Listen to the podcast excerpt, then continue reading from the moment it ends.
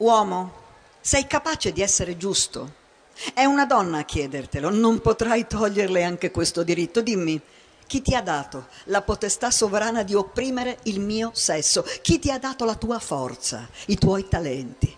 Osserva il creatore nella sua saggezza, contempla la natura in tutta la sua grandezza, alla quale sembri desideroso di accostarti e citami, se ne hai il coraggio, un solo esempio di questo dominio tirannico. Ripensa agli animali, consulta gli elementi, studia i vegetali, getta insomma uno sguardo d'insieme su tutte le modificazioni della materia organizzata e arrenditi all'evidenza, visto che te, ne, eh, visto che te ne offrono i mezzi. Cerca, fruga, tenta pure se ci riesci di separare i sessi nell'ordine della natura. Ovunque li troverai uniti, ovunque essi cooperano in armoniosa unità a questo capolavoro immortale.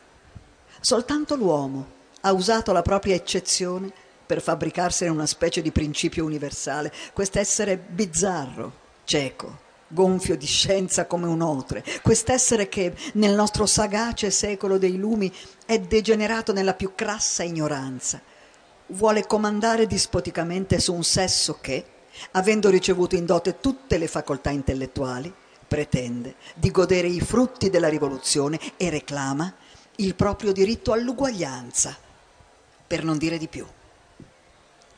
Dichiarazione dei diritti della donna e della cittadina, da decretarsi ad opera dell'Assemblea nazionale nelle sue ultime sedute o in quelle della prossima legislatura. Preambolo. Le madri, le figlie, le sorelle, rappresentanti della nazione, chiedono di costituirsi in Assemblea nazionale considerando che l'ignoranza, l'oblio o il disprezzo dei diritti della donna sono le sole cause del pubblico malessere e della corruzione dei governi, esse hanno preso la decisione di enunciare in una dichiarazione solenne i diritti naturali, inalienabili e sacri della donna, affinché tale dichiarazione, esposta in modo permanente all'attenzione di tutti i membri del corpo sociale, ricordi loro in ogni momento i loro diritti e doveri affinché gli atti che pertengono al potere delle donne e a quello degli uomini, potendo essere costantemente confrontati con lo scopo di ogni istituzione politica, vengano considerati con maggior rispetto e affinché le rivendicazioni delle cittadine, incardinate su principi semplici e incontestabili, si volgano sempre al consolidamento della Costituzione, dei buoni costumi e della felicità di tutti. In conseguenza di ciò, il sesso, superiore in bellezza e in coraggio nelle sofferenze della maternità, riconosce e dichiara, al cospetto e sotto gli auspici dell'essere supremo, i seguenti diritti della donna e della cittadina. Articolo 1. La donna nasce libera e mantiene parità di diritti con l'uomo.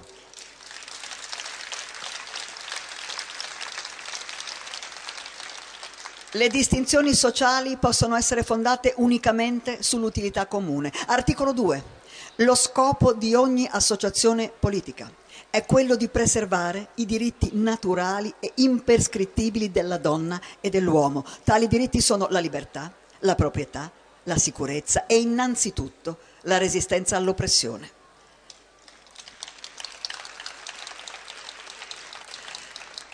Articolo 3. Il principio di ogni sovranità risiede essenzialmente nella nazione, la quale non è altro che la riunione della donna e dell'uomo. Nessun corpo e nessun individuo può esercitare un'autorità che non emani espressamente da essa. Articolo 4. La libertà e la giustizia consistono nel restituire all'altro tutto ciò che gli appartiene. E poiché L'esercizio dei diritti naturali della donna ha come solo limite la perpetua tirannia che l'uomo le oppone, questo limite deve essere riformato in base alle leggi della natura e della ragione. Articolo 5. Le leggi della natura e della ragione vietano ogni atto che nuoce alla società. Tutto ciò che non è vietato da queste leggi sagge e divine non può essere impedito e nessuno può essere costretto a fare ciò che esse non comandano. Articolo 6.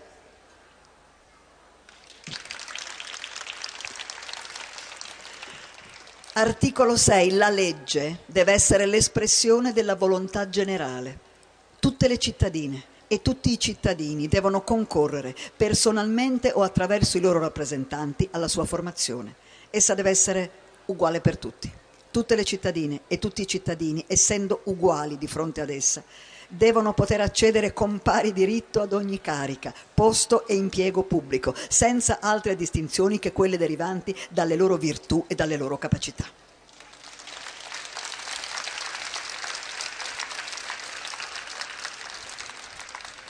Articolo 7. Nessuna donna costituisce eccezione. Ognuna è accusata, arrestata e detenuta nei casi determinati dalla legge. Le donne obbediscono come gli uomini a questa norma rigorosa. Articolo 8. La legge deve stabilire solo le pene strettamente ed evidentemente necessarie e nessuno può essere punito se non in forza di una legge stabilita e promulgata anteriormente al reato e legalmente applicabile alle donne. Articolo 9. Ad ogni donna dichiarata colpevole si applicano esclusivamente i rigori della legge. Articolo 10. Nessuno deve essere perseguito per le sue opinioni, per quanto radicali. Come la donna ha il diritto di salire sul patibolo, così deve avere anche quello di salire alla tribuna, purché le sue esternazioni non turbino l'ordine pubblico stabilito dalla legge.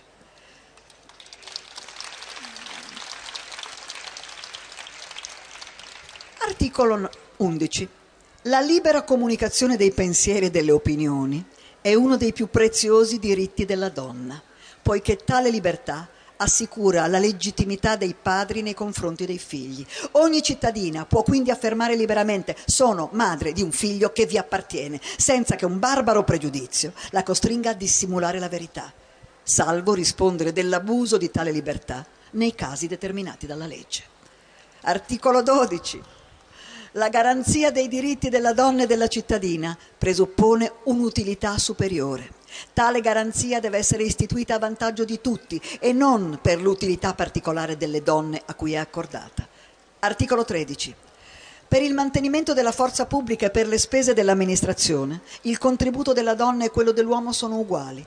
La donna partecipa a tutte le mansioni e a tutti i compiti, anche i più ingrati. Deve quindi partecipare ugualmente all'assegnazione dei posti, degli impieghi, delle cariche, delle dignità e delle responsabilità produttive.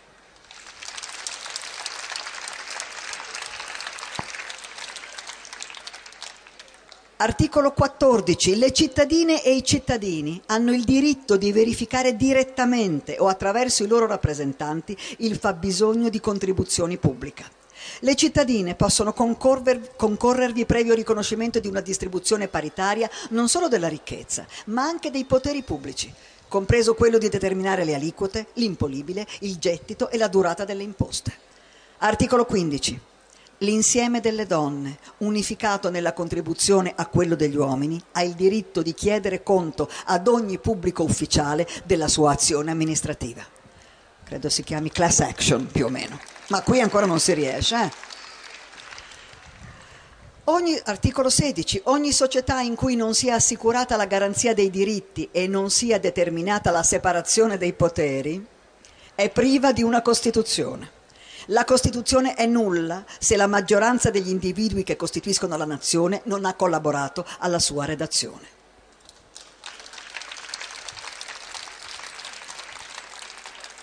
Articolo 17. La proprietà appartiene ad entrambi i sessi, riuniti o separati. Essa è diritto sacro e inviolabile di ciascuno Trattandosi di autentico patrimonio naturale, nessuno può esserne privato se non quando lo esiga con evidenza una necessità pubblica legalmente constatata e a condizione di un equo risarcimento preventivo. Postambolo. Svegliati, donna. La campana della ragione risuona a martello nell'intero universo. Riconosci i tuoi diritti. Il possente dominio della natura non è più circondato da pregiudizi, fanatismi, superstizioni e menzogne. Il sole della verità ha dissipato tutte le nubi della stupidità e del sopruso. L'uomo schiavo ha moltiplicato le forze e ha avuto bisogno di ricorrere anche alle tue per spezzare le proprie catene. Divenuto libero, si è mostrato ingiusto verso la sua compagna. Oh donne, donne, quando cesserete di essere cieche? Quali vantaggi avete raccolto dalla rivoluzione? Un disprezzo più accentuato, un disdegno più esplicito. Nei secoli della corruzione avete regnato unicamente sulla debolezza degli uomini. Ora che il vostro impero è distrutto, che cosa vi resta? La convinzione delle ingiustizie commesse dall'uomo. Rivendicare ciò che vi appartiene in base ai saggi decreti della natura. Che cosa dovreste temere da una così bella impresa? Di udire parole come quelle che pronunciò il legislatore delle nozze di Cana? Credete forse che i nostri legislatori francesi, i quali hanno corretto quella morale per tanto tempo abbarbicata ai rami della politica, ma la cui stagione è finita, possano ripetervi, donne, cosa abbiamo in comune con voi? Tutto, dovreste rispondere. E se si ostinassero, deboli come sono, in questa incoerenza che contraddice i loro stessi principi, opponete coraggiosamente la forza della ragione a quelle vane pretese di superiorità. Riunitevi sotto lo stendardo della filosofia, dispiegate tutta l'energia del vostro carattere e presto vedrete questi orgogliosi strisciare ai vostri piedi in servile adorazione, fieri tuttavia di condividere con voi i tesori dell'essere supremo. Qualunque barriera vi venga opposta, è in vostro potere scavalcarla, dovete solo volerlo. Passiamo ora al quadro spaventoso di ciò che siete state nella società. E poiché in questo momento si, discu- si discute di educazione nazionale, vediamo se i nostri saggi legislatori sapranno pensare ad una sana educazione delle donne. Le donne hanno fatto più male che bene. Costrizione e dissimulazione sono state il loro retaggio. Ciò che era stato loro tolto dalla forza, se lo sono ripreso con l'astuzia, hanno fatto ricorso a tutte le risorse del loro fascino, piegando in tal modo anche il più irreprensibile degli uomini. Il veleno, il ferro, tutto era soggetto al loro potere. Dominavano il delitto come la virtù. Il governo della Francia, soprattutto, è dipeso per secoli dall'amministrazione notturna delle donne. Le stanze del potere non avevano segreti per la loro indiscrezione. Ambasciata, quartier generale, ministero, presidenza, pontificato, cardinalato, in breve, tutti i paludamenti della stupidità degli uomini, nelle cose profane come in quelle sacre, sono stati sottomessi alla cupidicia e all'ambizione di questo sesso che un tempo era spregevole e rispettato, mentre dalla rivoluzione in poi è rispettabile e disprezzato.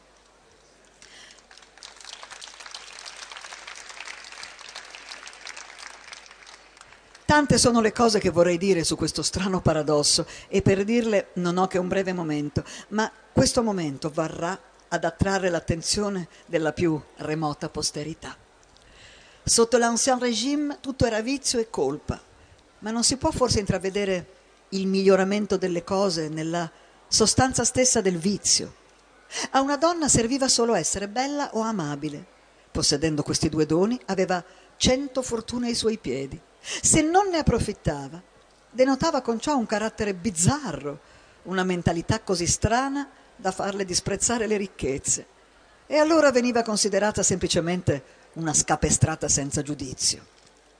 La donna più indecente si faceva rispettare per l'oro che possedeva il commercio delle donne era un'attività apprezzata anche nella più alta sfera sociale, ma d'ora in poi non avrà più credito. Se continuasse ad averne, la rivoluzione sarebbe sconfitta e sia pure sotto nuovi rapporti, resteremmo corrotti. Eppure la ragione può a volte fingere di non vedere che ogni altra strada verso la fortuna è preclusa alla donna che viene comprata dall'uomo come la schiava delle coste africane. La differenza è grande, si sa. La schiava comanda sul padrone, ma se il padrone le dà la libertà senza altra ricompensa e a un'età alla quale la schiava ha ormai perduto ogni fascino, che ne è di quella sventurata? Diventa oggetto di disprezzo. Anche le porte della beneficenza le vengono chiuse. La gente dice, è povera e vecchia, come mai non ha saputo far fortuna?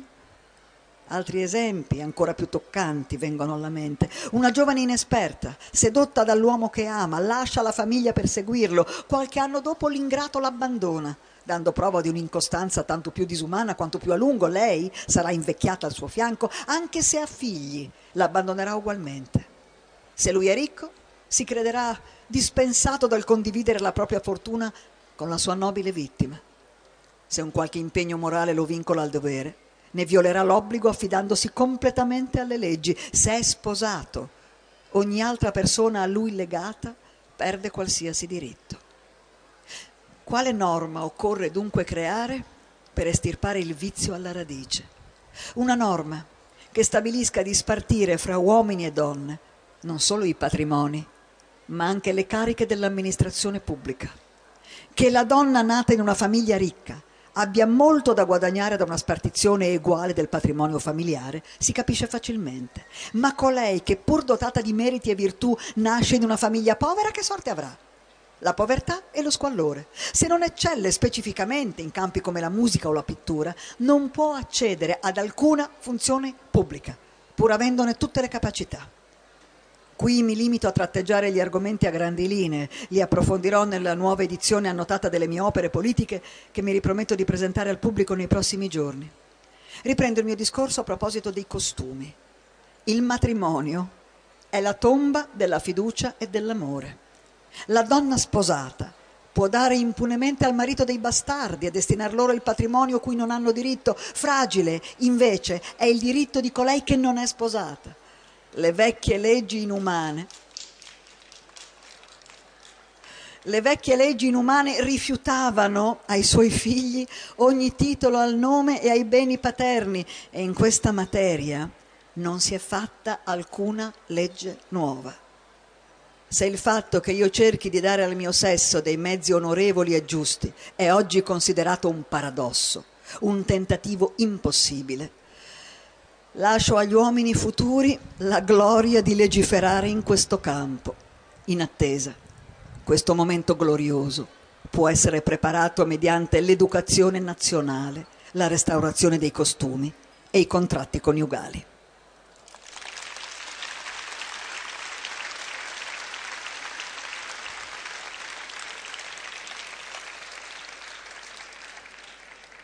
Il 29 marzo del 1793 Olympe de Gouges è, viene arrestata ed è condannata.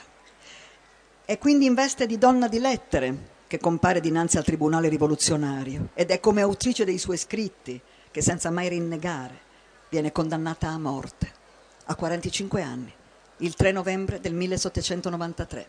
Olympe de Gouges sale sul patibolo. Dopo la sua morte, alcuni giorni dopo, si poteva leggere sul Feuille des Salut Public. Volle essere uomo di Stato. Si direbbe che la legge abbia punito questa cospiratrice per avere dimenticato le virtù che si addicono al suo sesso.